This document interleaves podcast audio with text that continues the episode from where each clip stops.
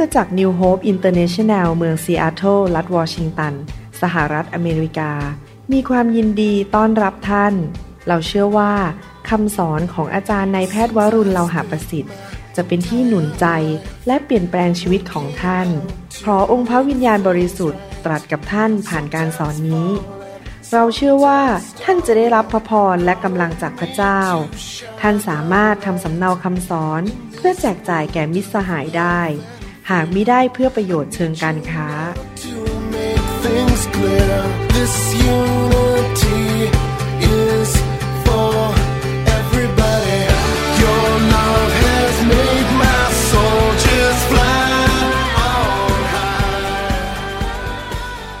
ก็อยากจะหนุนใจพี่น้องนะครับว่าให้พวกเราตั้งจิตตั้งใจที่จะฟังพระวจนะของพระเจ้าและเรียนรู้วิธีทางของพระเจ้านะครับ เพราะว่า ระคัมภีร์บอกว่าคนของพระเจ้าถูกทำลาย เพราะขาดความรู้ ถ้าผมไม่มีความรู้ด้านเกี่ยวกับการสรีระวิทยาเป็นยังไง ผมก็ทำร้ายคนไข้ได้ เรามีคำสอนใน YouTube เยอะแยะนะครับ อย่าลืมไปฟังแล้วก็ให้เกิดผลประโยชน์ของตัวเองนะครับ ถ้าท่านรู้พระวจนะท่านจะมีชัยชนะในชีวิตในทุกด้าน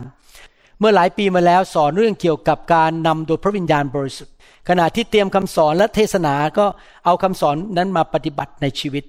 ผมก็เรียนรู้ที่จะถูกนำโดยพระวิญญาณอยู่ตลอดเวลา 24 ชั่วโมงต่อวันและ 7 วันต่อสัปปดาห์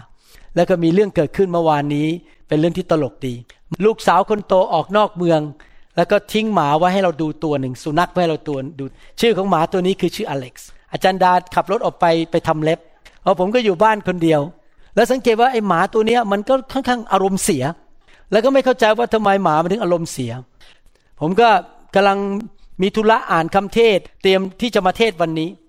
แล้วหมามันก็กระโดดขึ้นไปบนโซฟาโอเค กระโดดขึ้นไปบนโซฟา ไปนั่งบนโซฟา โซฟานั้นเป็นโซฟาใหม่เอี่ยม แล้วก็สีขาวด้วย แล้วก็แพงมาก และทันใดนั้น พระวิญญาณบริสุทธิ์บอกผมว่า ให้ไปนั่งติดกับหมา Why I have to sit close to the dog to read my sermon ทำไมต้องไปนิ่งนั่งติดกับหมาตอนที่อ่านคำเทศนาเตรียมตัวมาวันอาทิตย์ วันนี่เป็นวันเสาร์ so I obey the Holy Spirit ผมก็เชื่อฟังพระวิญญาณ I sat close to the dog and look at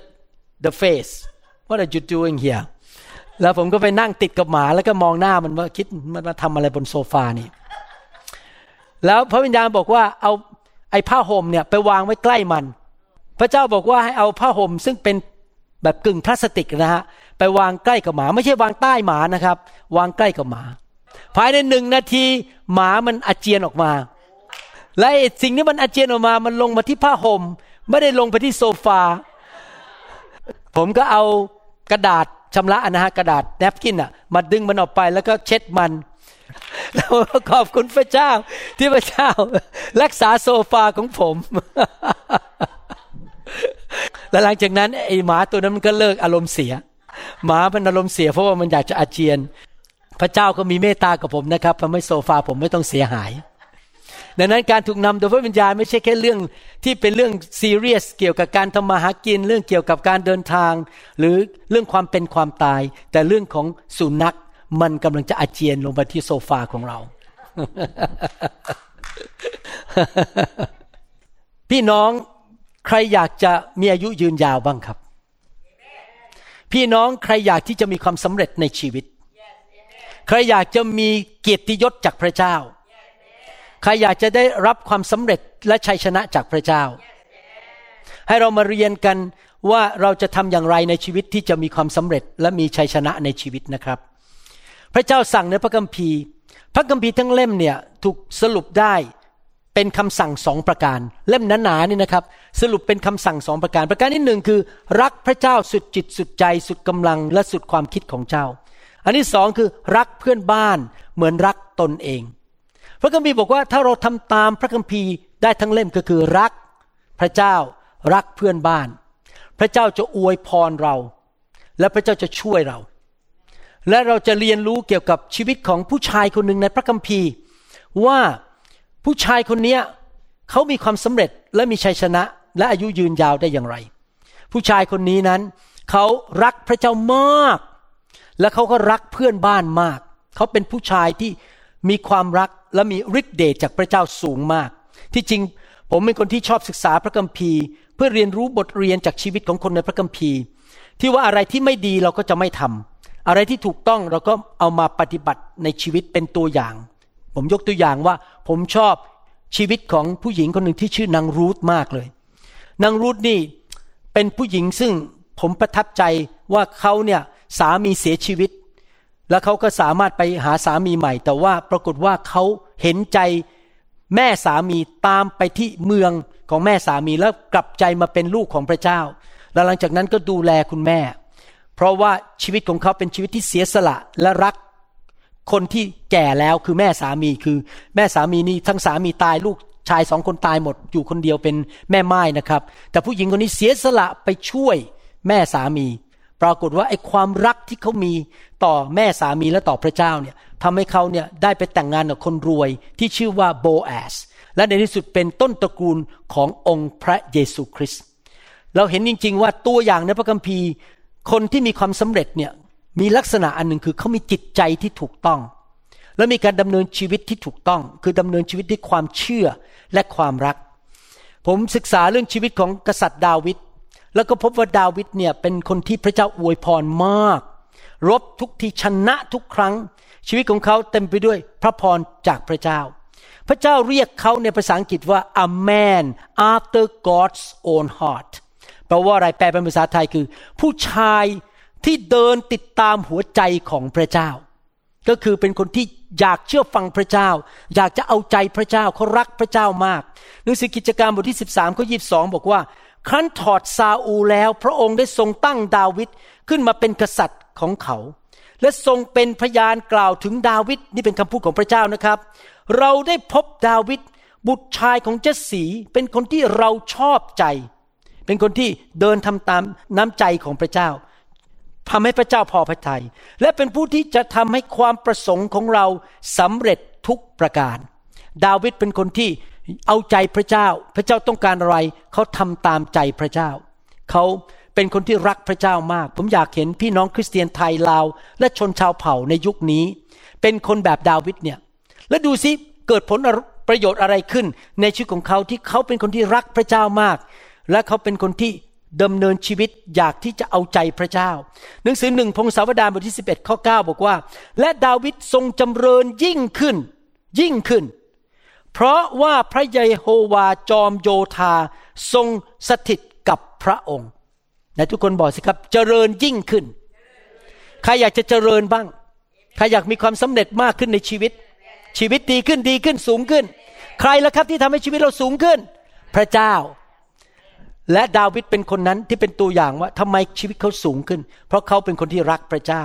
หนึ่งพงศาวดารบทที่ 14ข้อ17 บอกว่า กิตติศัพท์ของดาวิด ก็ลือไปสู่บรรดาประเทศทั้งหลาย และพระเยโฮวาทรงให้ประชาชาติทั้งปวง ครั่นครามดาวิด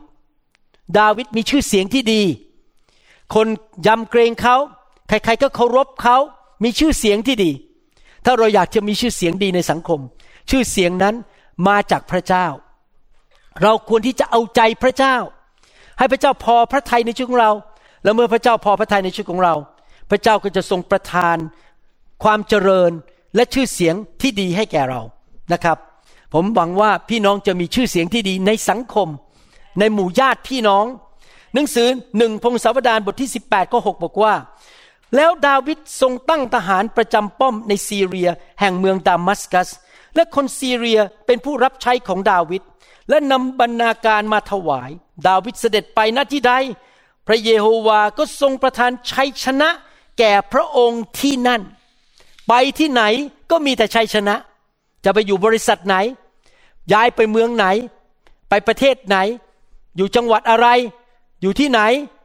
ก็มีชัยชนะที่มาจากพระเจ้า ชัยชนะในเรื่องครอบครัว ชัยชนะในการงาน การเงิน สุขภาพ ชัยชนะมาจากพระเจ้าทำไมพระเจ้าประทานชัยชนะให้ดาวิด เพราะดาวิดเป็นคนที่รักพระเจ้ามาก เราจะเรียนรู้บทเรียนกันว่า ดาวิดแสดงความรักต่อพระเจ้าได้อย่างไร นะครับ เราได้เรียนเรื่องนี้มาหลายครั้งแล้วประมาณสามสี่ครั้ง อยากให้พี่น้องไปฟังคำสอนที่สอนมาในตอนที่แล้ว ชื่อว่ารักนำชัยชนะมาสู่ชีวิตของเรานะครับ ความรักนำชัยชนะมาสู่ชีวิตของเรา หนังสือหนึ่งพงศาวดารบทที่ 29 ข้อ 28 แล้วพระองค์ก็คือดาวิดสิ้นพระชนเมื่อทรงพระชรามากง่อมแล้ว ภาษาไทยแปลมาแล้วฟังแล้วงงๆ ภาษาอังกฤษบอกว่า he died at a good old age ดาวิดตายตอนอายุมากแล้ว แล้วก็มีชีวิตที่ดีตอนแก่เท่าด้วย แล้วทั้งยังทรงมั่งคั่ง และมีพระเกียรติ และซาโลมอนโอรสของพระองค์ครอบครองแทนพระองค์ พระเจ้าปกป้องดาวิดไม่ให้ตายด้วยโรคมะเร็ง ในสมัยก่อนนั้น หมออาจจะไม่เก่งเหมือนกับยุคนี้ ดังนั้นเป็นอะไรนิดนึงนี่ตายง่ายมากในยุคนั้นนะครับ ผมยังคิดเลยโอ้โหน่าสงสารคนในยุคโบราณนะไม่มีหมอผ่าตัด ไม่มีเครื่องเอ็กซเรย์ไม่มีอะไร เป็นอะไรนิดเดียวก็ตายง่าย แต่ดาวิดนี่อยู่จนแก่เท่าเลย พระเจ้าปกป้องเขาให้เขามีอายุยืนยาว และเขาไม่ตายเร็ว เพราะว่าเขาเป็นคนที่รักพระเจ้าใครอยากให้พระเจ้าปกป้องเราใครอยากให้พระเจ้า ขับไอ้มะเร็งออกไปขับสิ่งชั่วร้ายออกไปแล้วเราไม่ตายเร็ว เราอยากที่จะมีชีวิตยืนยาวจริงไหมครับทำยังไงนะครับ ต้องมีความสัมพันธ์กับพระเจ้า ต้องรักพระเจ้า และเชื่อฟังพระเจ้า หนังสือยอห์นบทที่15ข้อ7บอกว่า ถ้าท่านทั้งหลายเข้าสนิทอยู่ในเรา เราสนิทกับพระเจ้า เรารักพระเจ้า และถ้อยคำของเราฝังอยู่ในท่านแล้ว ก็คือเชื่อฟังพระวจนะของพระเจ้า ท่านจะขอสิ่งใด ซึ่งท่านปรารถนา ท่านก็จะได้สิ่งนั้น ผมสังเกตจริง ๆ เลยว่า พอดำเนินชีวิตกับพระเจ้าไปนานๆเนี่ย ขอพระเจ้าพระเจ้าให้มากมายนะครับ ขออะไรพระเจ้าก็ตอบคำอธิษฐานอย่างอัศจรรย์ เพราะว่าเราสนิทสนมกับพระเจ้า เรารักพระเจ้า เราเชื่อฟังพระเจ้า เรารู้พระวจนะของพระเจ้า เราจะมาเรียนต่อกันว่า ดาวิดมีลักษณะชีวิตเป็นอย่างไร ที่เราเรียกว่าดาวิดเป็นผู้ที่ รักพระเจ้ามากๆ เป็นผู้ชายที่เอาใจพระเจ้า และทำตามน้ำพระทัยของพระเจ้า เราได้เรียนมาตอนก่อนๆว่าหนึ่งดาวิดเป็นคนที่แสวงหาพระเจ้าทำไมเรามาโบสถ์ล่ะครับ เรามาแสวงหาพระเจ้าใช่ไหมครับ เราทำไมอ่านพระคัมภีร์ทำไมเราไปค่ายก็เพราะเราต้องการแสดงออกมาว่า เราแสวงหาพระเจ้า ผมรับเชื่อพระเจ้าประมาณ 40 ปีมาแล้วนะครับ ไม่จำไม่เคยพลาดเลย รับเชื่อคืนวันศุกร์ พอวันอาทิตย์นั้นตื่นมานอนตอนเช้าผม บอกอาจารย์ดา ตอนนั้นเราเพิ่งแต่งงานกันได้ปีเดียว นี่เราไปโบสถ์ตั้งแต่วันนี้เป็นต้นไป เราจะไม่ขาดโบสถ์แล้ว และตั้งแต่วันนั้นเราก็ไปโบสถ์เป็นประจำเพราะเราต้องการแสวงหาพระเจ้า นอกจากนั้นดาวิดพึ่งพาพระเจ้า และขอทิศทางจากพระเจ้า เขาไม่ได้ทำตามใจตัวเอง เขาขอทิศทางจากพระเจ้าว่าจะทำอะไรในชีวิต เขาพึ่งพาพระเจ้า ดาวิดเป็นคนที่ยำเกรงพระเจ้า และเป็นคนที่วางใจในพระเจ้ามากๆ เขาวางใจว่าพระเจ้าจะช่วยเขา เขามีความมั่นใจและมีความกล้าหาญในพระเจ้า วันนี้เราจะเรียนต่อว่า ดาวิดเป็นคนมีลักษณะชีวิตอย่างไรที่สำแดงว่าเขารักพระเจ้า วันนี้จะสอนว่าเขาเป็นคนที่ตอบสนองต่อพระสุรเสียงของพระเจ้า เขาตอบสนองต่อการตักเตือนของพระเจ้า จะอ่านเรื่องให้ฟัง ในหนังสือสองซามูเอลบทที่ 11 ข้อหนึ่งถึงข้อ6แล้วเดี๋ยวผมจะเล่าเรื่องให้ฟังสองซามูเอลบทที่ 11 ข้อหนึ่งถึงข้อ6บอกว่า ครั้นถึงฤดูแล้งเมื่อบรรดากษัตริย์ยกทัพออกไปรบ ดาวิดทรงใช้โยอาบ พร้อมกับพวกข้าราชการอิสราเอล ทั้งหมดเขาไปกวาดล้างคนอัมโมน และล้อมเมืองรับบาไว้ แต่ดาวิดประทับอยู่ที่เยรูซาเล็ม ดาวิดไม่ได้ออกไปรบนะครับ อยู่ที่บ้านอยู่มาเวลาเย็นวันหนึ่ง เมื่อดาวิดทรงลุกขึ้นจากพระแท่น และดำเนินอยู่บนดาดฟ้าหลังคาพระราชวัง ทอดพระเนตรจากบนหลังคา เห็นผู้หญิงคนหนึ่งอาบน้ำอยู่ ผู้หญิงคนนั้นสวยงามมาก ดาวิดทรง ใช้คนไปไต่ถามเรื่องผู้หญิงคนนั้น คนหนึ่งมากราบทูลว่า ผู้หญิงคนนี้ชื่อบัตเชบา บุตรีของเอลีอับภรรยาของอูริยา คนฮิตไตมิใช่หรือพยาค่ะ ดาวิดก็ทรงใช้ผู้สื่อสารไปรับนางมา นางก็มาเฝ้าพระองค์ ดาวิดเป็นกษัตริย์นะครับ ไม่มีกล้าปฏิเสธ แล้วพระองค์ก็สมสู่กับนาง ดาวิดทำบาป ไปผิดประเวณีกับผู้หญิงคนนี้ พอดีนางได้ชำระตัวให้สิ้นมนทินของนางแล้ว ก็หมายความว่านางเพิ่งหมดประจำเดือนเรียบร้อยปลดไปแล้ว แล้วนางก็กลับไปเรือนของตน ผู้หญิงนั้นก็ตั้งคันนางจึงใช้คนไปกราบทูลดาวิดว่ามอมฉันตั้งคันแล้ว ดาวิดทรงใช้คนไปบอกโยอาบว่า จงส่งอูริยาคนฮิตไตมาให้เรา โยอาบก็ส่งตัวอูริยาไปให้ดาวิด อยากจะฉายรูปว่าดาวิดยืนอยู่บนหลังคาหรือบนเฉลียงแล้วก็มองไปที่ผู้หญิงคนนั้นที่อาบน้ำอยู่ อยากจะถามพี่น้องว่ามีใครที่ฟังคำสอนนี้ไม่เคยทำพลาดบ้างไหมฮะ เราเคยทำผิดไหมทุกคนทำผิดพลาดใช่ไหมครับ ผมก็ทำผิดพลาดมาในชีวิต อาจจะเรื่องอื่นไม่เกี่ยวกับเรื่องนี้ แต่เราทุกคนก็ทำผิดพลาดมาในชีวิต ดาวิดแม้เขาจะรักพระเจ้ามาก แม้ว่าเขาจะเป็นคนที่อยากที่จะเอาใจพระเจ้า แต่มันยังมีเนื้อหนังอยู่ ไปเห็นผู้หญิง แล้วก็เลยใช้สิทธิอำนาจในความเป็นกษัตริย์ ไปดึงผู้หญิงมานอนด้วย และผู้หญิงเกิดตั้งท้องขึ้นมา แค่ครั้งเดียวตั้งท้องเลย ดาวิดทำบาปเรื่องหนึ่งความบาปเรื่องหนึ่งพี่น้องนำไปสู่ความบาปอีกเรื่องหนึ่งนำไปสู่ความบาปอีกเรื่องหนึ่งมันไปเรื่อยๆนะครับถ้าเราไม่หยุดนะครับ เราต้องหยุดให้เร็วที่สุด เพราะมิฉะนั้น เราจะลงไปเรื่อยๆ ลึกลงไปเรื่อยๆ พอดาวิดรู้ว่าผู้หญิงตั้งท้องทํำยังไง ผมไม่ได้อ่านพระคัมภีร์แต่เล่าให้ฟัง ดาวิดก็เลยบอกให้นายทหารของเขาไปเรียกสามีคืออูริยามาหาดาวิดอูริยานี่ก็เป็นทหารคนหนึ่งในกองทัพของดาวิด ก็บอกอุริยาบอกว่าอุริยากลับบ้านไปนะ ไม่ต้องไปออกรบแล้ว ไม่ต้องมาอยู่ที่นี่กลับบ้านไปเลย พี่น้องรู้ไหมแผนการคืออะไร คือให้อุริยาไปนอนกับภรรยา จะได้อ้างว่าลูกที่ตั้งท้องเป็นของอุริยา อ้าว ดาวิดผิดประเวณีเสร็จ เริ่มมีแผนการชั่วร้าย ไม่ยอมรับผิดชอบลูกของตัวเอง แล้วก็พยายามหลอกสามีด้วย แต่ปรากฏว่าในเรื่องนี้เรื่องจริงที่เกิดขึ้นนี้ อูริยาไม่ยอมกลับบ้าน ไปนอนอยู่หน้าพระราชวังบอก ฉันไม่กลับหรอกฉันจะรับใช้กษัตริย์ของฉัน ไล่สองครั้งก็ไม่ไป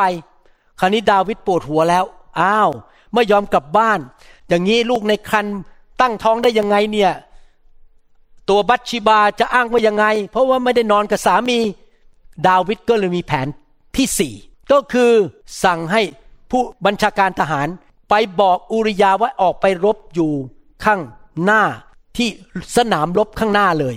ในยุคนั้นเวลาอยู่ที่หน้าสนามรบเขาจะเข้าไปใกล้กำแพงเมือง แล้วก็มีนักธนูที่อยู่บนกำแพงเมืองที่เป็นศัตรูเนี่ยยิงธนูออกมา ถ้าใครอยู่หน้าเนี่ยโดนยิงก่อนเลย ตายก่อน พูดง่ายๆว่า ดาวิดสั่งโจอาบซึ่งเป็นผู้บัญชาการทหารว่า ส่งผู้ชายคนนี้ไปตาย พูดเลยนะครับ ส่งไปตายที่หน้ากองทัพ ก็คือมีแผนต่อมาว่ายังไงครับ ตามรูปที่ดู คือมีแผนฆาตกรรม ความบาปหนึ่งนำไปสู่ความบาปอีกอันหนึ่งนำไปสู่ความบาปอีกอันหนึ่งพี่น้องจะสังเกตนะครับ ถ้าพี่น้องโกหกนะครับ พี่น้องหยุดโกหกไม่ได้ โกหกเรื่องนี้ก็ต้องโกหกเรื่องต่อไปโกหกไปเรื่อยๆ เพราะว่าคำโกหกมันไม่มั่นคง มันจะต้องโกหกไปเรื่อยๆ ดังนั้นดาวิดทำบาปแล้วทำบาปอีกทำบาปแล้วทำบาปอีก เขาพลาด เขาหลงทางพระเจ้ารักดาวิดมากทรงผู้เผยพระวจนะมาเตือนที่ชื่อนาธาน หนังสือสองแซมิเอลบทที่ 12ข้อ13บอกว่า ดาวิดจึงรับสั่งกับนาธานว่า พอนาธานเตือนบอกว่า ดาวิดเอ๋ยกษัตริย์เอ๋ย พระเจ้าก็อวยพรคุณนะ คุณเป็นผู้เลี้ยงแกะตอนนี้ได้มาเป็นกษัตริย์ คุณมีทรัพย์สมบัติมากมาย ชนะรบทุกครั้ง มีแผ่นดินกว้างใหญ่ มีคนติดตามคุณต้องเยอะแยะ แต่ทำไมคุณจะต้องไปแย่งภรรยาของผู้ชายอีกคนหนึ่งมาทำไมคุณทำอย่างนี้ มันไม่ถูกต้องนะ พอเตือนเท่านั้นเอง ดาวิดพูดกับนาธานว่าอย่างไร เรากระทำบาปต่อพระเยโฮวาแล้ว และนาธาน กราบทูลดาวิดว่า พระเยโฮวาทรงให้อภัยบาปของพระองค์แล้ว พระองค์จะไม่ถึงแก่มรณา ความบาปนำไปสู่ความตาย ดาวิดตอบสนองต่อคำเตือนของพระเจ้าทันที กลับใจทันที ถ้าพี่น้องอยากเห็นพระเจ้าอวยพรพี่น้อง และพี่น้องรักพระเจ้ามากๆ เราทุกคนทำผิดพลาดในชีวิต และถ้าพระเจ้ามาเตือนเรา อาจจะไม่ใช่เรื่องผิดประเวณีแบบนี้ หรือส่งคนไปตายในสนามรบ อาจจะเป็นเรื่องอื่น เช่น นินทา โกงเงิน ไปยืมเงินคนแล้วไม่ใช้หนี้หรือว่าอาจจะเป็นเรื่องแบบมีท่าทีไม่ค่อยถูกต้อง งก เห็นแก่ตัว อะไรพวกนี้นะครับ มีความบาปแล้วพระเจ้ามาเตือนเรา บอกว่าอย่าทำอย่างนั้นเลย มันท่าทีนี้มันผิดเมื่อเช้านี้อาจารย์ดาก็เตือนผม ที่บ้านเนี่ยอาจารย์ดาคอยเตือนผมเป็นระยะระยะ ว่าท่าทีผิดในใจพูดผิดนะครับ ขอบคุณพระเจ้าที่มีคู่ครองที่คอยเตือนว่าทำผิด ต้องกลับใจทันที เหมือนกับดาวิดดาวิดกลับใจทันที ถ้าพี่น้องอ่านเรื่องนี้ต่อไปนะครับ จะพบว่า ลูกชายที่บัตชีบาตั้งท้องในวันนั้น คลอดออกมาแล้ว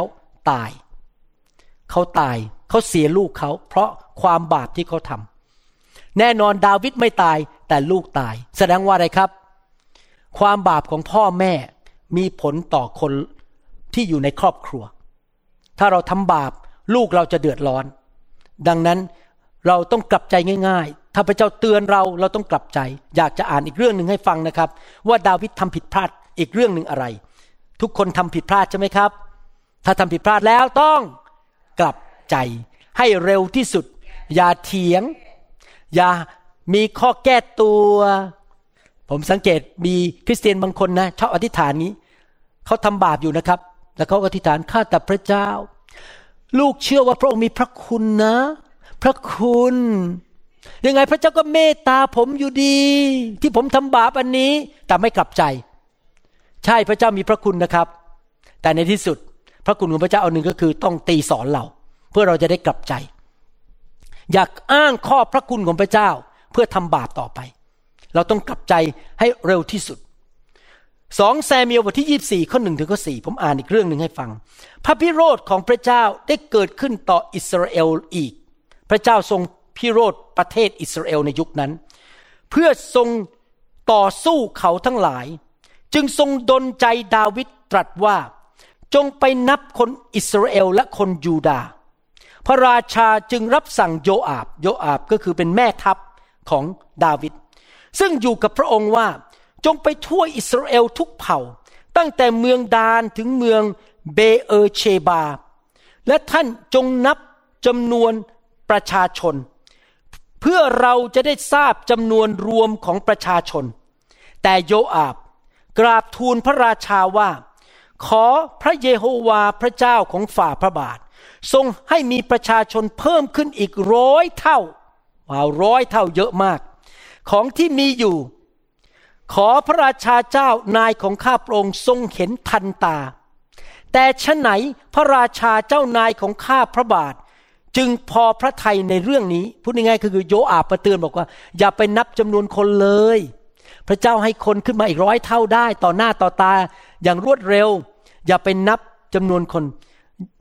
เลยที่จะรู้ว่ามีกี่คนที่อยู่ภายใต้การปกครองของดาวิด แต่โยอาบและผู้บังคับบัญชาทหารกองทัพก็ต้องยอมจำนนต่อพระราชดำรัสของพระราชาก็คือดาวิด โยอาบกับบรรดาผู้บังคับบัญชาของกองทัพจึงออกไป จากพระหัตถ์พระราชาเพื่อจะนับประชาชนอิสราเอล โยอาบกับพวกทหารออกไปนับจริงๆ เกิดอะไรขึ้นในข้อ9ถึง17 อ่านต่อ และโยอาบก็ถวายจำนวนประชาชนที่นับได้ แก่พระราชาในอิสราเอล มีทหารแข็งกล้าแปดแสนคน ผู้ซึ่งชักดาบ และคนยูดามีห้าแสนคนนี่แค่ทหารนะครับผู้ชาย ถ้ารวมผู้หญิงและเด็กด้วยคงประมาณห้าล้านคน ทหารอย่างเดียวหนึ่งล้านสามแสนคน ถ้ารวมภรรยา รวมแม่รวมอะไรหมดแล้ว ดาวิดนี่ปกครองคนห้าล้านคน เมื่อได้นับจำนวนเสร็จแล้ว พระไทยของดาวิดก็โทมนัสก็คือเศร้าใจ และดาวิดกราบทูลต่อพระเจ้าว่า ข้าพระองค์ได้กระทำบาปใหญ่ยิ่งในสิ่งซึ่งข้าพระองค์ได้กระทำนี้ ข้าแต่พระเจ้า แต่ขอพระองค์ทรงให้อภัยความบาปชั่วของข้าพระองค์ เพราะข้าพระองค์กระทำอย่างโง่เขลามาก พี่น้องสังเกตไหมพอดาวิดทำผิดเดี๋ยวผมจะอธิบายฟังว่าการนับจำนวนคนมันผิดยังไง พอดาวิดรู้ตัวในใจ ในใจฟ้องผิดละ ไม่น่านับจำนวนคน รู้ว่าตัวเองผิดปั๊บดาวิดไม่แก้ตัว ดาวิดไม่เถียง ดาวิดไม่บอกว่าขอไปอธิษฐานอีกสักสามปี แล้วค่อยว่ากันใหม่ ดาวิดกลับใจ ขอโทษพระเจ้าทันที ไม่มีการเถียงและแก้ตัวอะไรทั้งนั้น ขอความเมตตาจากพระเจ้า เมื่อดาวิดทรงลุกขึ้นในตอนเช้า พระวจนะของพระเจ้าก็มาถึงยังกาดผู้เผยพระวจนะ ผู้ทำนายของดาวิดว่า จงไปบอกดาวิดว่าพระเจ้าตรัสดังนี้ว่า เราเสนอเจ้าสามประการก็คือจะลงโทษสามประการให้เลือกสามประการนี้ จงเลือกเอาประการหนึ่ง พื่อเราจะได้กระทำให้แก่เจ้าก็คือพระเจ้าจะลงโทษดาวิดและประชาชนในเมืองอิสราเอลกาดจึงเข้าเฝ้าดาวิดและกราบทูลพระองค์ว่าจะให้เกิดกันดานอาหารในแผ่นดินของฝ่าพระบาท สิ้นเจ็ดปีหรือหนึ่งคือให้เลือก จะเกิดการกันดานอาหาร ไม่มีอาหารทานในประเทศเจ็ดปี หรือฝ่าพระบาทจะยอมหนีศัตรูศัตรูไล่ฆ่า เวลาสามเดือน ด้วยเขาไล่ติดตามก็คือแพ้สงคราม และศัตรูจะมาไล่ฆ่าสามเดือน หรือจะให้โรคระบาดเกิดขึ้นในแผ่นดินของฝ่าพระบาทสิ้นสามวันเจ็ดปีสามเดือนสามวัน พี่น้องจะเลือกอะไรครับ บัดนี้ขอฝ่าพระบาททรงตรึกตรอง และตัดสินในพระทัยว่าจะให้คำตอบประการใด พระเจ้าให้โอกาสเลือกนะ จะเอาอะไร เกิดการกระดานอาหารเจ็ดปี เกิดศัตรูเข้ามาทำร้ายมาไล่ฆ่าสามเดือน หรือว่าเกิดโรคระบาดสามวัน เพื่อข้าพระองค์จะนำกลับไปกราบทูลพระองค์ผู้ทรงใช้ข้าพระบาทมา ดาวิดจึงตรัสกับกาดว่า เรามีความกังวนกวายมาก เขาไม่สบายใจเพราะว่าเขาทำบาป ขอให้เราทั้งหลายตกเข้าอยู่ในพระหัตถ์ของพระเจ้า เพราะพระกรุณาคุณของพระองค์ใหญ่ยิ่งนัก แต่ขออย่าให้เราตกเข้าไปในมือของมนุษย์เลย พูดยังไงเขาเลือกอันสุดท้ายให้พระเจ้าส่งโรคระบาดเข้ามาสามวัน เพราะถ้าอันที่สองนี่คือศัตรูมาไล่ฆ่าอยู่ในมือของศัตรู กันดานอาหารนี่ก็คือไม่มีอาหารกิน แล้วก็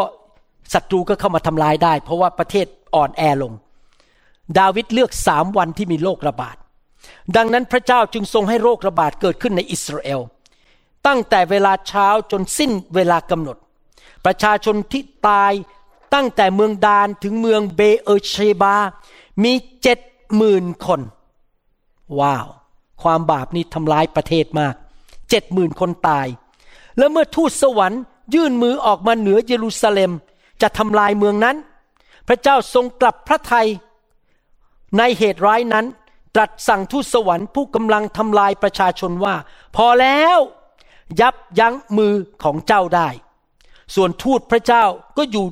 ที่ลานนวดข้าวของอาราวนาคนเยบุส เมื่อดาวิดทอดพระเนตรทูตสวรรค์ผู้กำลังสั่งประหารประชาชน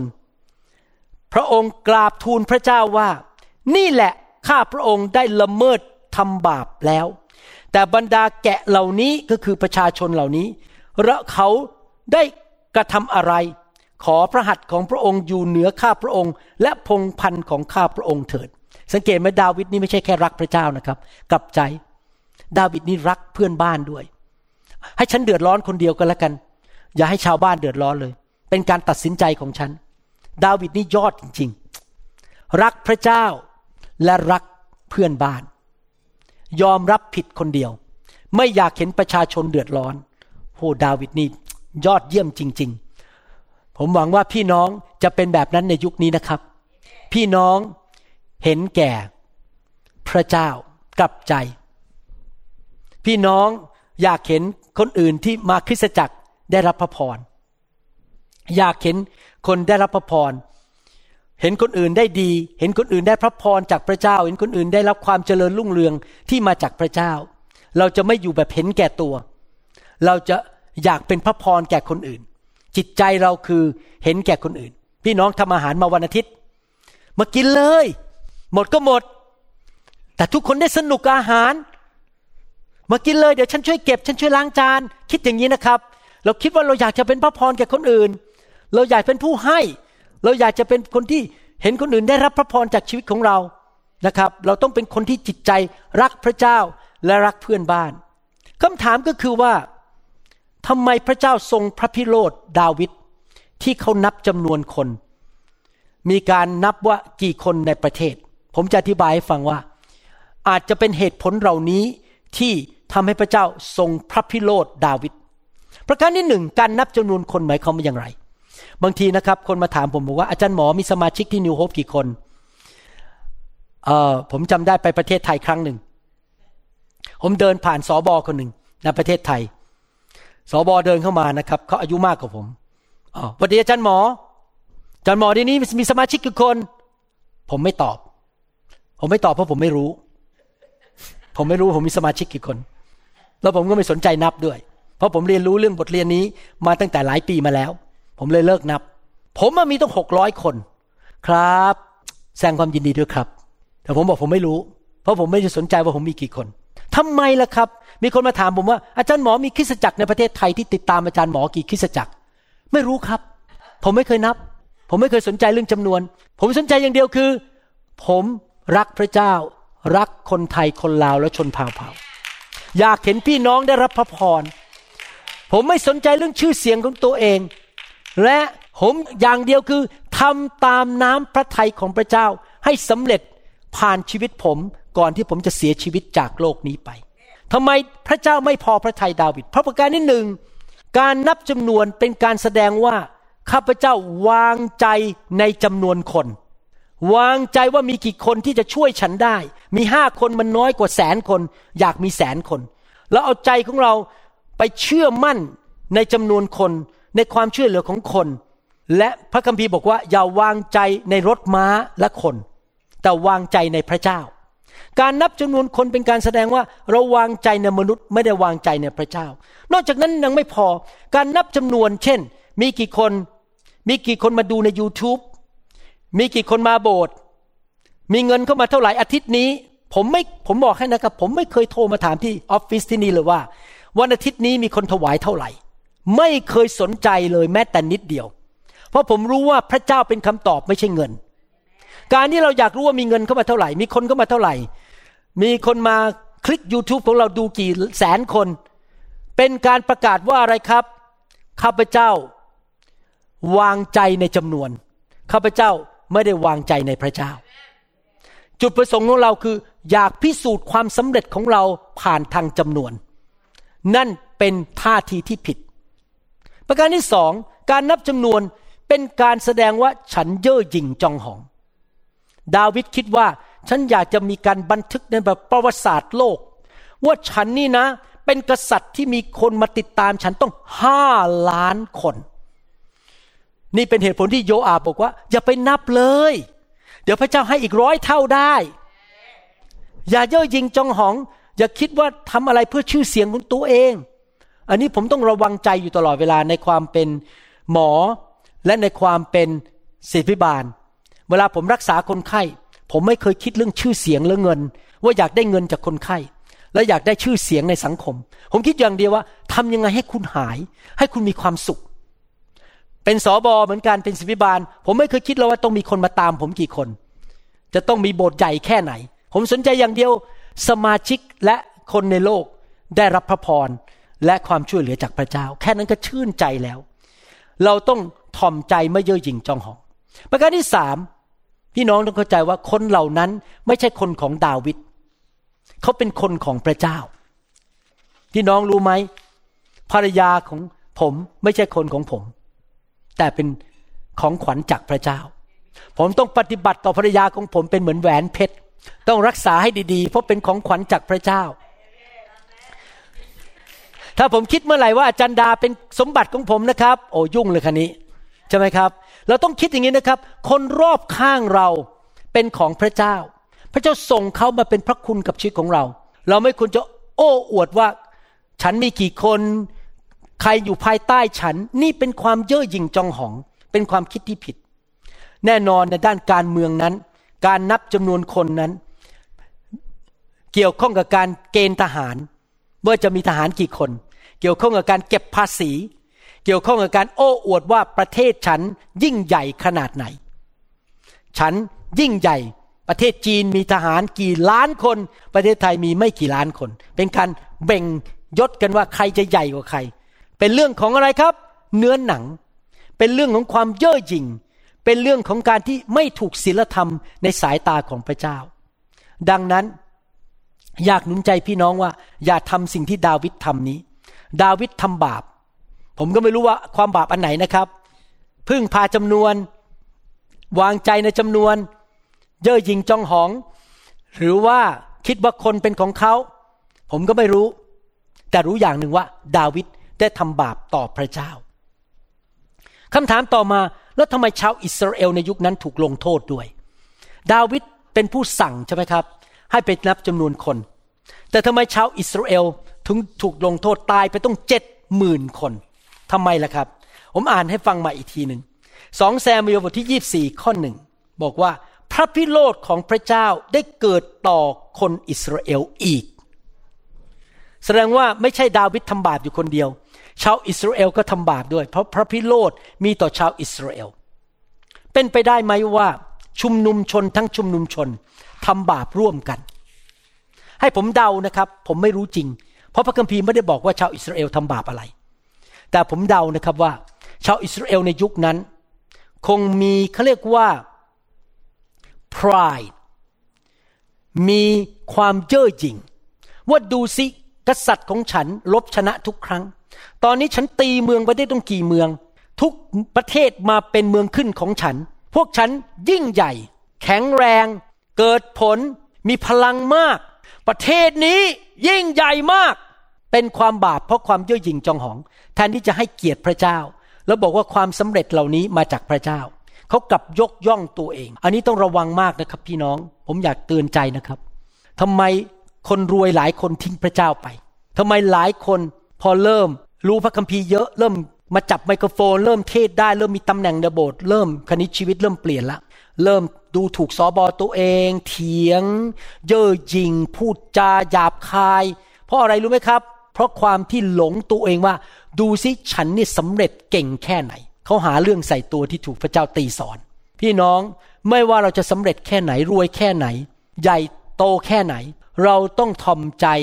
ให้เกียรติแต่พระเจ้าเท่านั้น และอย่าให้ความเย่อหยิ่งจองหองมันเข้ามาในหัวใจของเรา ระวังนะครับ อย่าทำแบบชาวอิสราเอลเหล่านี้ วันหนึ่งพี่น้องอาจจะ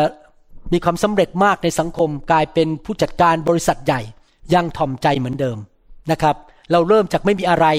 วันหนึ่งเราพระเจ้ายกเราขึ้นมา เราก็ยังทอมใจเหมือนเดิม เราอย่าเย่อหยิ่งจองหองอีกประการหนึ่งที่เราเรียนรู้จากบทเรียนนี้ก็คืออย่างนี้ หลายครั้งเราถูกสอนว่าตนเป็นที่พึ่งแห่งตน เรื่องของฉันมันเรื่องของฉัน เธอไม่เกี่ยว ฉันทำอะไรมันเรื่องของฉัน เธอทำอะไรมันเรื่องของเธอ เราเป็นที่พึ่งของตัวเอง ฉันกับเธอไม่เกี่ยวกัน ภาษาอังกฤษเขาเรียกว่า individualism individualism นี่มีในอเมริกามากกว่าในเอเชีย คือต่างคนต่างอยู่ เรื่องของฉันไม่เกี่ยวกับเธอ ผมจะอ่านพระคัมภีร์ให้ฟังว่า แนวคิดของพระเจ้าไม่เหมือนมนุษย์ แนวคิดของมนุษย์คือ ฉันทำอะไรก็เรื่องของฉัน เธอทำอะไรก็เรื่องของเธอ แต่ดูความคิดของพระเจ้าในหนังสือหนึ่งโครินบทที่ 12ก็25ถึง27 บอกว่า เพื่อไม่ให้มีการแก่งแย่งกันในร่างกาย แต่ให้ระอวัยวะทุกส่วนพะวงซึ่งกันและกัน นี่เป็นชุมชนใช่ไหมคริสตจักรเป็นชุมชน เราพะวงกันและกัน ถ้าอวัยวะหนึ่งเจ็บอวัยวะทั้งหลายก็พลอยเจ็บด้วย ถ้าอวัยวะหนึ่งได้รับเกียรติอวัยวะทั้งหมดก็พลอยชื่นชมยินดีด้วย ฝ่ายท่านทั้งหลายเป็นกายของพระคริสต์และต่างก็เป็นอวัยวะของพระกายนั้น ความคิดของพระเจ้าคือ การตัดสินใจของเราจะมีผลต่อชุมชนที่เราอยู่ ผมเป็นสามี การตัดสินใจของผมมีผลต่อภรรยา ลูกและหลานของผม มันมีผลตามมา มันมีผลกระทบกันและกัน การเป็นสอบอของผม ผมควรจะเป็นผู้ปกป้องพี่น้อง ไม่ให้พี่น้องต้องเดือดร้อน ผมต้องทำยังไงครับ ในความเป็นสอบอเป็นศิบิบาล ผมต้องดำเนินชีวิตที่ถูกต้อง ต้องว่าไปตามพระคัมภีร์ หัวใจถูกต้องวิญญาณถูกต้อง เพื่อปกป้องพี่น้อง ผมสังเกตนะครับ โบสถ์ในโลกนี้ อันนี้เล่าให้ฟังไม่ได้ว่าโบสถ์ไหนหรือใคร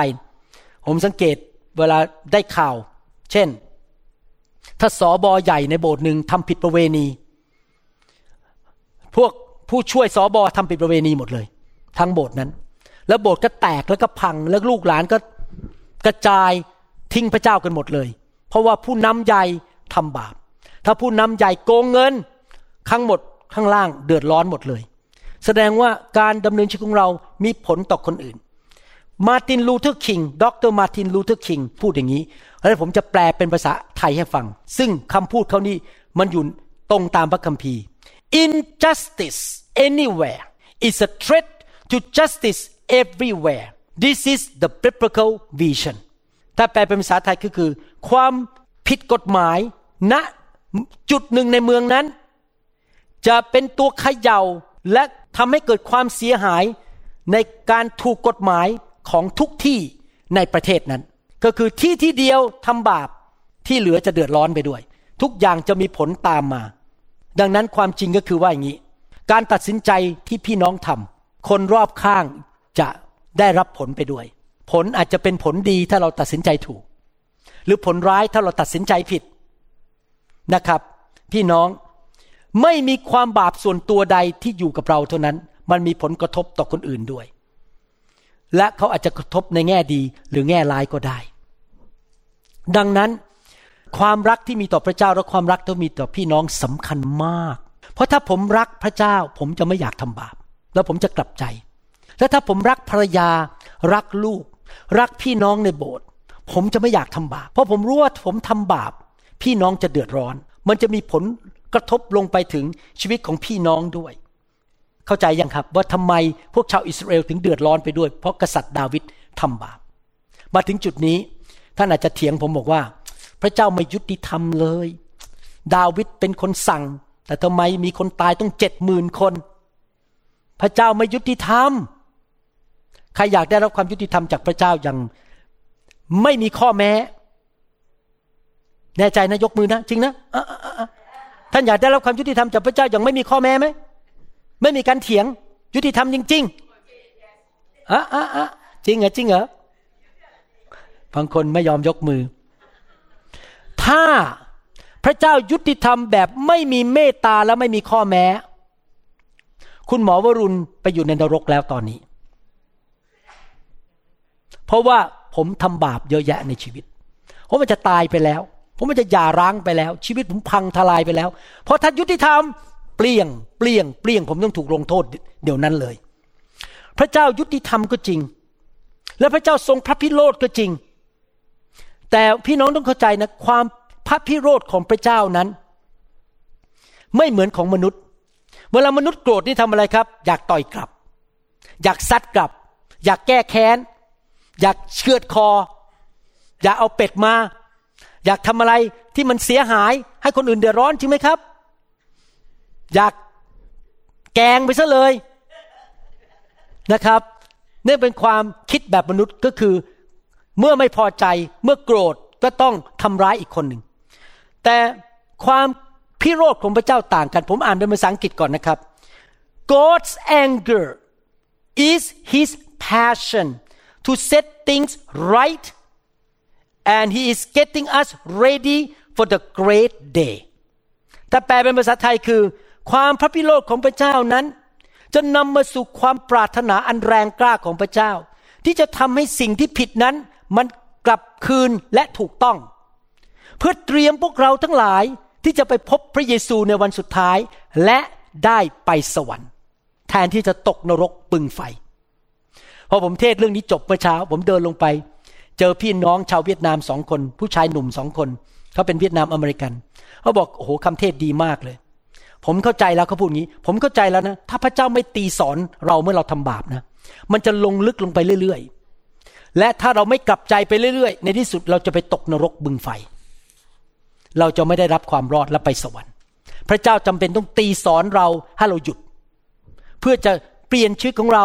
ให้ดีขึ้น และเราไม่ต้องไปหายนะในนรก หรือหายนะในโลกนี้ เช่น ดาวิดนี่ลูกตายใช่ไหมครับ หรือว่าคนตายเจ็ดหมื่นคน เพราะว่าเราหวานสิ่งใดเราเก็บเกี่ยวสิ่งนั้น ถ้าเราหว่านความบาปเราจะเก็บเกี่ยวความหายนะ การพินาศความตาย แต่เราหว่านสิ่งดี ผมอยากเตือนใจพี่น้องจริงๆนะครับทำอะไรก็ตามนะ เช็คหัวใจตัวเองตรวจหัวใจตัวเอง ฉันทำเนี่ยท่าทีฉันถูกไหม ฉันทำด้วยความรักหรือเปล่า หรือฉันทำแบบใจไม่ถูกต้อง เพราะว่าถ้าเราทำไม่ถูกต้องนะครับ มันจะหวานผล มันจะเก็บเกี่ยวผลในที่สุด ฮีบรูบทที่สิบสองข้อห้าถึงข้อสิบบอกว่ายังไง ฮีบรูบทที่สิบสองข้อห้าถึงข้อสิบบอกว่า และท่านได้ลืมคำเตือนที่พระองค์ทรงเตือนพวกท่านในฐานะที่เป็นบุตรว่า บุตรชายของเราเอ๋ยเราเป็นบุตรของพระเจ้าป่ะครับพระเจ้านี่ดีใจมาก มีวัยรุ่น ชาวเวียดนามสองคน ชื่อมีกับยุ่มมีกับยุ่มรับเชื่อพระเจ้าเมื่อเช้านี้อายุสิบสี่กับสิบสองรับเชื่อพระเจ้าเมื่อเช้านี้ ผมบอกพอผมนำเขารับเชื่อเสร็จ คุณเป็นลูกสาวของพระเจ้าแล้ววันนี้ และพระเจ้าเป็นพระบิดาของคุณ เขาก็ยิ้มและเขาก็ดีใจมาเป็นลูกของพระเจ้า อย่าละเลยต่อการตีสอนขององค์พระผู้เป็นเจ้า และอย่าท้อใจเมื่อพระองค์ทรงตักเตือน เพราะองค์พระผู้เป็นเจ้าทรงตีสอนผู้ที่พระองค์ทรงรัก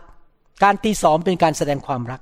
และเมื่อพระองค์ทรงรับใครเป็นบุตร พระองค์ก็ทรงเคี่ยนตีคนนั้น ใครเคยถูกพระเจ้าตีสอนบ้าง ผมถูกมาแล้ว ตอนเป็นคริสเตียนสองสมปีแรกโอ้โดนเยอะมากเลยครับ เพราะตอนนั้นไม่รู้พระคัมภีร์ และทำอะไรผิดๆเยอะเลิกเลยเดี๋ยวนี้ไม่กล้า กลัวมากใครเคยถูกคุณพ่อตีไหมเคยถูกแล้วครับ โอ้โห ผมไม่เคยถูกคุณพ่อตีนะ แต่ผมเคยดูพี่ชายคนโตถูกคุณพ่อตี ไม่เคยลืมภาพนั้นเลยนะครับ คุณพ่อเนี่ยเอามือสองข้างไปมัดไว้ที่กระไดที่บ้านที่สี่พญาแหมจำชื่อได้จำได้หมดเลย ยืนอยู่แล้วคุณพ่อก็เอาไม้ตีก้นพี่ชายคนโต ผมยืนมองอาต่อไปนี้จะเชื่อฟังพ่อแล้ว ไม่อยากโดนตีแบบนี้ เพราะเห็นมันเจ็บจริง ๆ นะครับ พี่น้องเราถูกเคี่ยนตี ท่านทั้งหลายจงสู้อดทน ทนเอาเถอะ เพราะเป็นการตีสอนพระเจ้าทรงปฏิบัติต่อท่านเหมือนท่านเป็นบุตรของพระองค์ เพราะว่ามีบุตรคนไหนบ้างที่บิดาไม่ตีสอน พ่อแม่ตีสอนลูกจริงไหมครับ ไม่ให้ลูกเกเรผมสังเกตนะครับ บ้านที่พ่อแม่กลัวลูก กลัวลูก ปัจจุบันนี้ พ่อแม่หลายคนกลัวลูก ไม่กล้าตีลูก ไม่กล้าสอนลูก ไม่กล้าตักเตือนลูก ลูกเละหมด การตีสอนลูกเป็นสิ่งที่ดีจำได้ว่าตอนที่ลูกยังเด็ก ๆ เรามีไม้เลียวอันนึงอยู่ในตู้ใส่รองเท้า แล้ววางไว้ชั้นบนลูกจะได้ไม่เอาไปทิ้งบนหิ้งข้างบน พอลูกเริ่มดื้อปั๊บอาจารย์ดาเดินไปที่ห้องรองเท้า จับปุ๊บโอ้โหเด็กนี่ลูกสามคนวิ่งกระจายหายหมดเลยครับ วิ่งไปหลบอยู่ในห้องหมดเลยเขารู้แล้วมาแล้วไม่เลียว เราตีสอนลูก แต่ถ้าท่านทั้งหลายไม่ได้ถูกตีสอน เช่นเดียวกับคนอื่นๆ ท่านก็ไม่ใช่บุตร จริงนะครับ ผมไม่กล้าไปตีลูกคนอื่นบางทีผมเห็นเด็กในโบสถ์ทำผิดนะครับ ผมก็แค่ไปบอกพ่อแม่ แต่ผมไม่กล้าเตือนเขา เพราะผมไม่ใช่พ่อแม่เขา และเป็นลูกนอกกฎหมาย ยิ่งไปกว่านั้น เราทั้งหลายมีบิดาเป็นบุตรที่ตีสอนเรา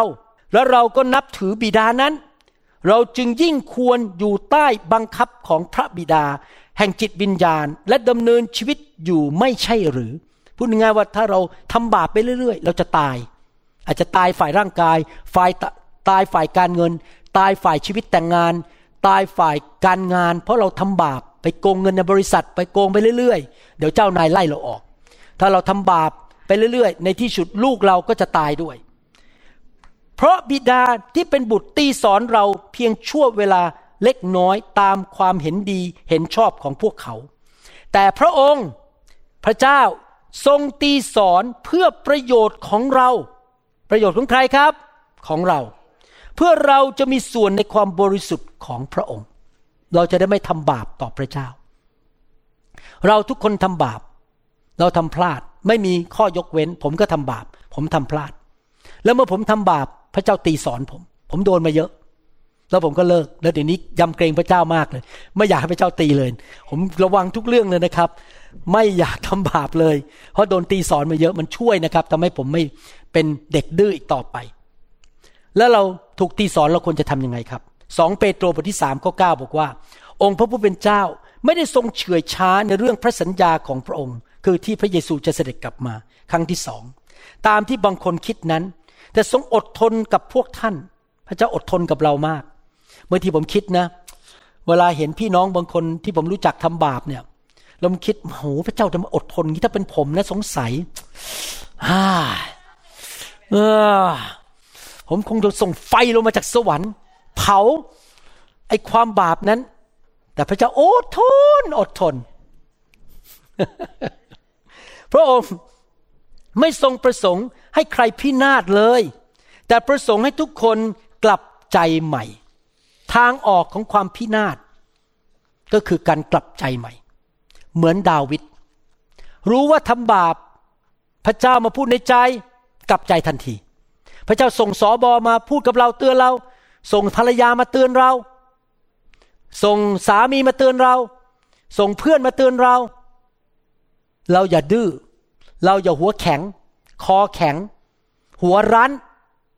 เรากลับใจทันที พี่น้อง พวกเราทำผิดทั้งนั้น ที่จริงแล้วเราควรจะขอบคุณพระเจ้า ที่พระเจ้าส่งคนมาเตือนเรา อย่าไปโกรธเขา มีอยู่ครั้งหนึ่ง ผมนั่งอยู่ในออฟฟิศและเจ้านายผมเป็นหมอ ไม่ใช่เจ้านายแบบเป็นรุ่นพี่นะฮะในคลินิกเดียวกัน เดินเข้ามาในห้องผม นี่เรื่องจริงที่เกิดขึ้นนะครับ เดินเข้ามาในห้องผม แล้วก็เขาบอกว่าขอปิดประตูได้ไหมผมบอก เออได้เออฉันอยากจะเตือนอะไรคุณเรื่องหนึ่งนี่เป็นฝรั่งนะครับ ชื่อดรเดวิดพิทเคทลีไม่เคยลืมวันนั้นเลย ดรเดวิดพิทเคทลีเดินเข้ามา ขอปิดประตูปิดประตูเสร็จ ฉันมีเรื่องจะเตือนอยู่เรื่องหนึ่งเออเออเรื่องอะไร แล้วเขาก็เตือนผม ผมมีสองสองทางเลือก นี่ไม่ใช่คริสเตียนนะครับ เป็นหมอธรรมดาชาวโลก เลือกที่จะโกรธเขาว่าเขามาเตือนผม หรือเลือกที่จะเชื่อฟัง ผมตัดสินใจ เดี๋ยวบอกส่วนตัวแล้วกันมาเตือนเรื่องอะไร ขอไม่เล่าให้ฟังใน YouTube หมอคนนี้มาเตือนพระเจ้าส่งเขามามาเตือนผมที่จริง ผมยอมเชื่อฟัง ผมไปจัดการเรื่องทั้งหมดที่เขาเตือนผมอย่างรวดเร็ว แล้วก็แก้ปัญหาไป ไม่ใช่เรื่องการทำงาน ไม่ใช่เรื่องความเป็นหมอนะครับ เรื่องส่วนตัวของผมที่ผมทำไม่ถูกต้อง เป็นเรื่องส่วนตัวจริง ๆ ไม่เกี่ยวกับหมอ ไม่เกี่ยวกับคนไข้ ไม่เกี่ยวกับการทำงานในคลินิกเขามาเตือนผมเรื่องส่วนตัว ที่ผมไม่รู้ตัวว่าผมทำผิด พี่น้องที่จริงถ้าคนมาเตือนเรานะครับ เราควรจะขอบคุณพระเจ้า เราไม่ควรจะโมโหเขา ไม่ควรจะโกรธเขาแล้วก็ด่าเขาไม่พอใจเขา เพราะว่าการที่เรากลับใจมันจะนำมาสู่ชีวิต ดังนั้นให้เราถ่อมใจดีไหมครับ ใครบอกว่าใครเตือนข้าพเจ้าก็ได้ ถ้าไอ้ตูบมาเตือนท่านท่านจะฟังไหมครับ ฟังไหม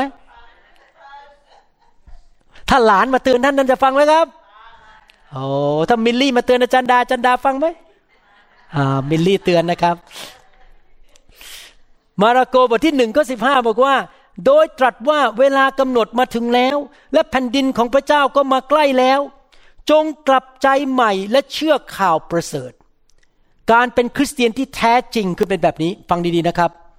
ไม่ใช่แค่เป็นสมาชิกโบสถ์ร้องเพลงเก่ง ขึ้นมายืนบนธรรมาทเทศนาได้ คนที่เป็นคริสเตียนที่แท้จริง คือคนที่เชื่อในข่าวประเสริฐ คือเชื่อว่าพระเยซูเป็นพระเจ้าตายไถ่บาปให้เรา และกลับใจใหม่ กลับใจอยู่เรื่อยๆ มารซาตานผีร้ายวิญญาณชั่วก็เชื่อว่าพระเยซูเป็นพระเจ้า แต่มันไม่เคยกลับใจ มันยังทำบาปอยู่เรื่อยๆ ดังนั้นผมขอเตือนนะครับ ไม่ใช่ทุกคน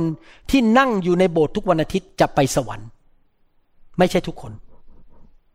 หวังว่าในโบสถ์เรา มีแค่ 0.0001%ที่ไม่ได้ไปสวรรค์ที่นั่งในโบสถ์วันอาทิตย์ ทุกอาทิตย์ แต่ในบางโบสถ์นะครับอาจจะเป็น 20%เพราะเขาไปโบสถ์เพื่อทำมาหากิน หาผู้หญิง หาผู้ชาย หาธุรกิจ ไปโบสถ์เพื่อไปกินอาหารฟรี ไปโบสถ์เพื่อหาเพื่อนเหงาอยู่ที่บ้าน แต่ไม่เคยเชื่อพระเยซูหรืออาจจะเชื่อพระเยซูพระเยซูเป็นพระเจ้าย่าแต่ไม่เคยกลับใจเลย พระเจ้าสอนอะไรเตือนอะไร ไม่เคยกลับใจ เขาไม่ได้บังเกิดใหม่ เขาไม่ได้ไปสวรรค์นะครับ พี่น้องผมรู้คำเทศนี้แรงนะครับ แต่ผมไม่อยากให้พี่น้องไปตกนรก ที่จริงหลังๆ นี้ผมพูดตรงๆนะครับขอแบ่งปันจากหัวใจนิดนึงพระเจ้าพูดกับผมบอกว่า ลูกเอ๋ยเรื่องนรกสวรรค์เป็นเรื่องซีเรียสมาก เราอยู่ในโลกเนี่ยเราแคร์ว่าเราจะเรียนจบไหม มีงานทำไหม มีเงินเดือนไหม มีรถดีๆ ขับไหม มีกระเป๋า Hermès ถือไหม มีกระเป๋าแชนแนลไหม มีอาหารไทยอร่อยๆมากินไหม เราห่วงเรื่องในโลก แต่จริง ๆ แล้วเราต้องอย่าลืมนะครับ วันหนึ่งเราจะตายจากโลกนี้ไป และเราจะไปไหนหลังจากตาย ไปสวรรค์หรือไปนรกหนึ่งคำถามที่หนึ่งสอง มีสามคำถามหนึ่งเราจะไปสวรรค์หรือนรกสองเมื่อเราไปสวรรค์ถ้าเราไม่ตกนรก เราจะมีรางวัลในสวรรค์ไหมหรือเราไปสวรรค์มือเปล่าสามและลูกหลานเหลน พ่อแม่พี่น้องของเราจะไปที่ไหน ผมอยากหนุนใจจริง ๆ วันนี้ที่ผมนำเด็กเวียดนามสองคนนั้นมารับเชื่อ เพราะว่าพ่อแม่เขาไม่อยากให้ลูกเขาไปตกนรก เขาถึงบอกอาจารย์หมอช่วยนำลูกอธิษฐานหน่อยได้ไหมวันนี้ เราต้องคิดนะครับ อยากให้ลูกเราไปสวรรค์ ผมถึงเป็นห่วงพ่อแม่ที่ไม่พาลูกมาโบสถ์ผมถึงห่วงพ่อแม่ที่ไม่สนใจว่าลูกจะทำอะไรอยู่ เราต้องสนใจว่าลูกเรามาเชื่อพระเยซูและกลับใจหรือเปล่า เรื่องนี้เป็นเรื่องซีเรียสความเป็นความตาย นรกและสวรรค์มีจริง ผมก็ฝากเรื่องนี้ไว้ในใจพี่น้องแล้วกัน พี่น้องไปคิดเอาเองสำหรับผม ผมอยากให้ลูกของผมทุกคนหลานของผมทุกคนได้ไปสวรรค์กับผม และมีรางวัลมากมายในสวรรค์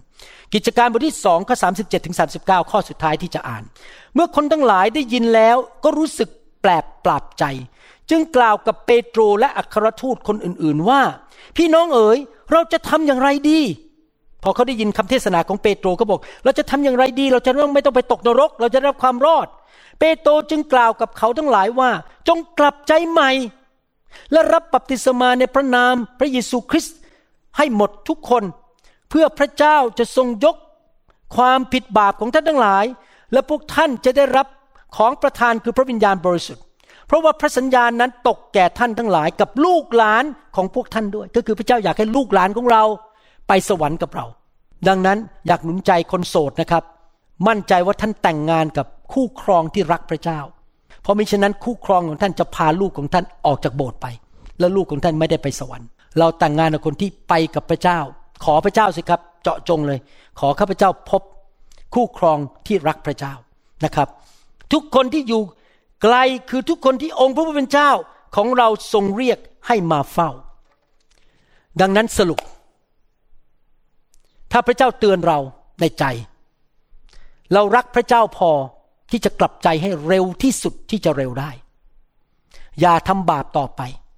อย่าเล่นกับบาปต่อไป เอาใจพระเจ้ากลับใจ การกลับใจจะนำเราออกมาสู่ความหายนะ การกลับใจจะนำเราไปสู่สวรรค์ เราไม่ต้องไปตกนรก นรกสวรรค์มีจริง การกลับใจและดำเนินชีวิตที่ถูกต้องจะมีผลต่อคนรอบข้างของเราไม่ว่าจะเจ้านายลูกน้อง ลูกเต้า หลานของเรา คนรอบข้างของเราจะได้รับพระพรจากชีวิตของเรา แต่ถ้าเราทำบาปไปเรื่อย ๆ ตัวเราเองก็จะหายนะ ลูกเราก็จะมีปัญหา ครอบครัวเราก็จะพังทลาย และในที่สุดสังคมที่เราอยู่ก็จะมีปัญหาได้ทำไมมองไปในประเทศไทย ประเทศไทยถึงมีปัญหามากมาย คนเจ็บป่วยเยอะ การหย่าร้างเยอะ มีปัญหามากมาย ก็เพราะคนไทยส่วนใหญ่ไม่รู้จักพระเจ้า และไม่เข้าใจคำว่ากลับใจใหม่ แล้วก็ไม่ได้ดำเนินชีวิตกับพระเจ้า ปัญหามันถึงเยอะแยะไปหมด อยากหนุนใจนะครับ อันนี้ผมก็เทศตามเนื้อผ้านะครับอย่ากโกรธผม ผมต้องว่าไปตามเนื้อผ้า พี่น้องต้องเข้าใจพระเจ้ารักพี่น้องมากถึงได้ให้ผมสอนเรื่องนี้ ใครอยากที่จะมีอายุยืนยาว ใครอยากมีเกียรติยศในชีวิต ใครอยากให้พระเจ้ายกย่องเรา ใครอยากมีความสำเร็จ มีความเจริญ มีชัยชนะในชีวิต ไปจนถึงวันสุดท้าย เราต้องเป็นยังไงครับ รักพระเจ้า เป็นคนที่พระเจ้าพอพระทยัยและเราตอบสนองต่อการตักเตือนของพระเจ้า ให้เร็วที่สุดกลับใจเร็วที่สุดแบบกษัตริย์ดาวิดแล้วเราจะเห็นชีวิตของเราสูงขึ้นสูงขึ้น ถ้าเรารู้ว่าเรามีท่าทีไม่ถูกต้องทำอะไรไม่ถูกต้อง เราต้องกลับใจให้เร็วที่สุด อย่ายอมต่อเนื้อหนัง ต่อความบาป อย่ายอมต่อมารซาตานนะครับ พี่น้อง พี่น้องจะนำคำสอนไปปฏิบัติไหมครับ ผมรู้ว่าคำสอนนี้หนักมากนะครับ คนไม่ค่อยชอบฟังเรื่องนี้เท่าไหร่ แต่ว่าจำเป็นต้องพูด เพราะว่าผมอยากให้พี่น้องได้รับความเจริญรุ่งเรืองในชีวิต เราจะเรียนต่อครั้งหน้า ว่ากษัตริย์ดาวิดเป็นคนแบบไหนทำไมพระเจ้าถึงยกย่องเขามาก เขาถึงเป็นคนที่มีชื่อเสียงมากในยุคนั้นเเขามีลักษณะชีวิตที่น่าประทับใจมาก เป็นทางเลือกของเรา ผมไม่รู้ว่าพี่น้องคิดยังไงสำหรับผม ผมคุยกับพระเจ้าว่า ผมอยากเป็น ผู้ชายที่พระเจ้าเรียกว่า ผู้ชายที่เราพอใจมาก ในศตวรรษที่ 21 ผมอยากให้พระเจ้ายิ้มลงมาจากสวรรค์ แล้วผมจะได้รับความโปรดปรานจากพระเจ้ามากมาย ทุกด้านในชีวิตสุขภาพ อารมณ์ความรู้สึก การงานการเงินทุกอย่างที่ผมมีพระเจ้าจะประทานความโปรดปรานให้ผม เพราะผมเป็นคนที่ภาษาอังกฤษเรียกว่า a man after God's own heart ผู้ชายซึ่งทำให้พระเจ้าพอพระทยัยหวังว่าพี่น้องอยากจะเป็นคนแบบนั้นเช่นกัน พี่น้องเลือกไม่มีใครบังคับพี่น้องได้ ผมดูอินสตาแกรมนักเทศฝรั่งคนหนึ่งเขาบอกมีคนมาถามเขาว่า พระเจ้าทำทุกสิ่งทุกอย่างได้ไม่ใช่หรือคำตอบนะครับ ไม่จริง พระเจ้าไม่สามารถทำสิ่งหนึ่งได้ในโลกนี้ นอกนั้นทำได้หมด พระเจ้าไม่สามารถบังคับพี่น้องได้ พี่น้องไม่ใช่โรบอทพระเจ้าบังคับมนุษย์ไม่ได้ พระเจ้าพยายามเคลื่อนใจ แต่พระเจ้าก็บังคับให้เราเชื่อฟังไม่ได้ เพราะเราถูกสร้างขึ้นมาให้มีหัวใจเลือกทางของตัวเอง พระเจ้าไม่เคยบังคับใครอเมนนะครับข้าแต่พระบิดาเจ้าเราขอบคุณพระองค์ที่ทรงสอนเรา ชีวิตของกษัตริย์ดาวิด โอ้ข้าแต่พระเจ้า โดยความเมตตากรุณาคุณของพระองค์ เรายังไม่ได้ถูกตัดสิน แม้ว่าเราทำผิดพลาดมาในชีวิตหลายครั้ง แต่พระองค์มีความเมตตากรุณา พระคุณต่อชีวิตของเราที่พระองค์ยกโทษ อดทนกับพวกเรา แต่เราขอพระองค์ช่วยเราด้วย ที่เมื่อพระองค์ตักเตือนเราไม่ว่าผ่านทางพระคัมภีร์ ทางคำเทศนา ทางเพื่อน ทางพี่น้อง หรือตักเตือนเราผ่านอะไรก็ตาม เราจะกลับใจให้เร็วที่สุด เราจะไม่ดื้อด้าน หัวแข็ง เราจะไม่ดำเนินชีวิตอยู่ในความบาปต่อไป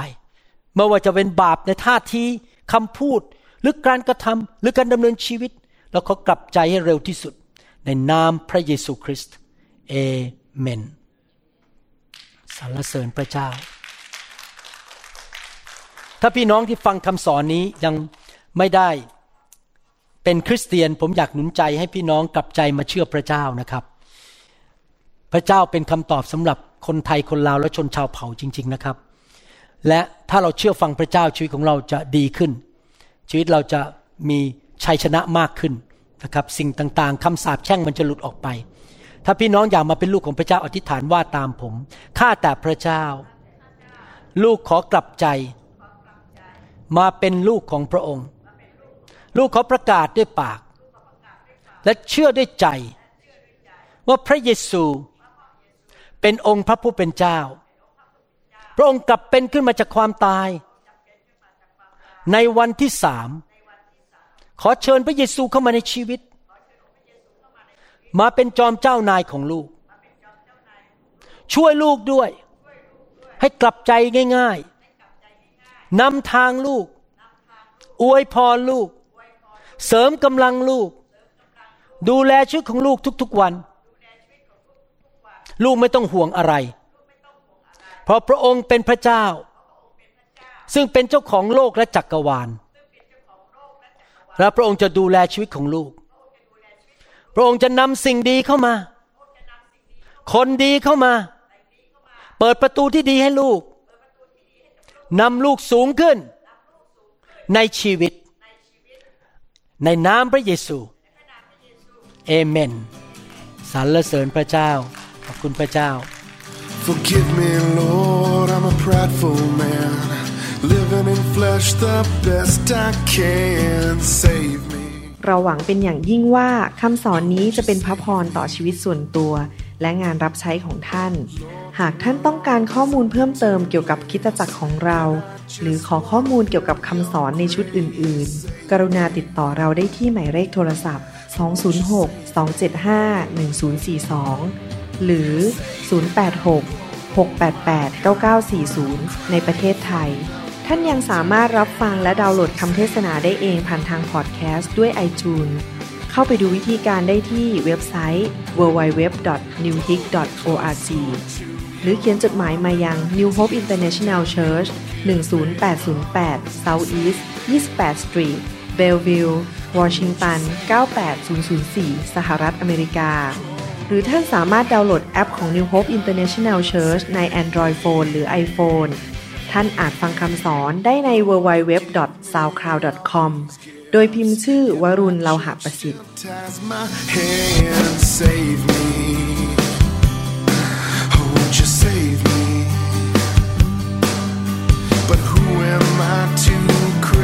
signs I've been a sinner my entire life.